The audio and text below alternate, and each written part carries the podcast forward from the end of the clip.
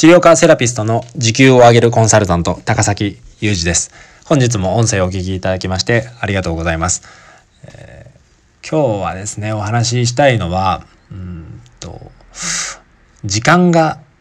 できたらとか、もうちょっとお金ができたらとか、えー、あとはもうちょっとスタッフが育ったらとかですね、そういった言い訳をして、えー、現状を変えようとしない先生が、えー、あまりに多いなというふうに感じてまして、でじゃあ時間ができたらっていう先生。時間ができたらじゃああのホームページを変えますとかですね。時間ができたら新しいチラシ作りますとかっていう先生いるんですけど。じゃあそれいつになったらできるんですかと。でそういう先生はですねもう結局、うんと、1日が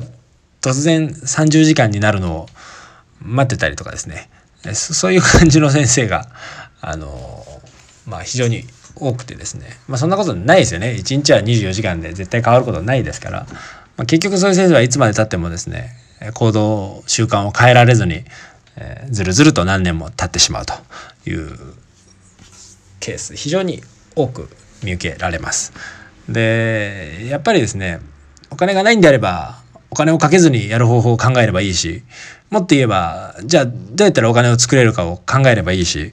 うん、そういったねその人間基本的には変わりたくない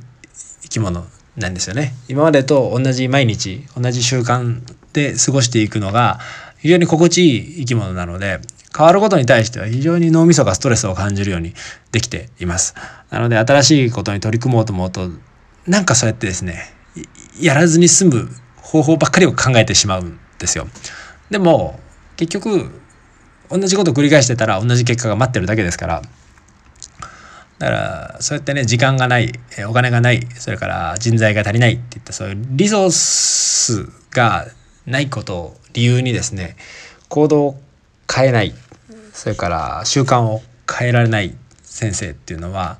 是非ですね一度、えー、考え直してほしいんですよね。うん、何が何でも売り上げを上げたいのか、まあもしかしたらねそんなに売り上げを上げることに対してえー、欲がないのかもしれないですし、うん、まあ今ぐらいの売り上げでいいよって思ってるけどまあ僕が 売上利益を上げましょうって言うからなんとなくそうやって思ってる場合もありますし、まあ、本当にですね自分が、えーと、どうしていきたいのかっていうのをもう一度考えてみてほしいんですよね。で絶対に達成しなければいけないんであれば何が何でも、ね、力ずくでもやりきるという気持ちになってくるはずなんですけれど、うん、でやっぱりですねいろんな時間ができたらとかね。お金ができたらとかいうのを理由にですね行動を起こさないっていうのは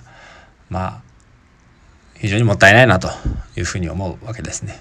やれば何かしらの結果は出てきますので、やってみてダメだったらまた違う方法考えればいいしもしかしたら量が、ね、ボリュームが足りない場合はもう少し量を行動の量を増やす必要があるかもしれないですしその辺りがですねまあ相談していただければ、方向性が間違ってるのか量が足りないのかはすぐにアドバイスできますので、うん、是非ね、こう何か変化を起こしたいという場合はですね言い訳ばっかり考えずにやりきるというちょっとね今日は精神精神論的な話ばっかりになっちゃいましたけれども非常に大事なことだと思いますので、うん、まあ一度自分自身ですね、え、ゆっくり時間を作って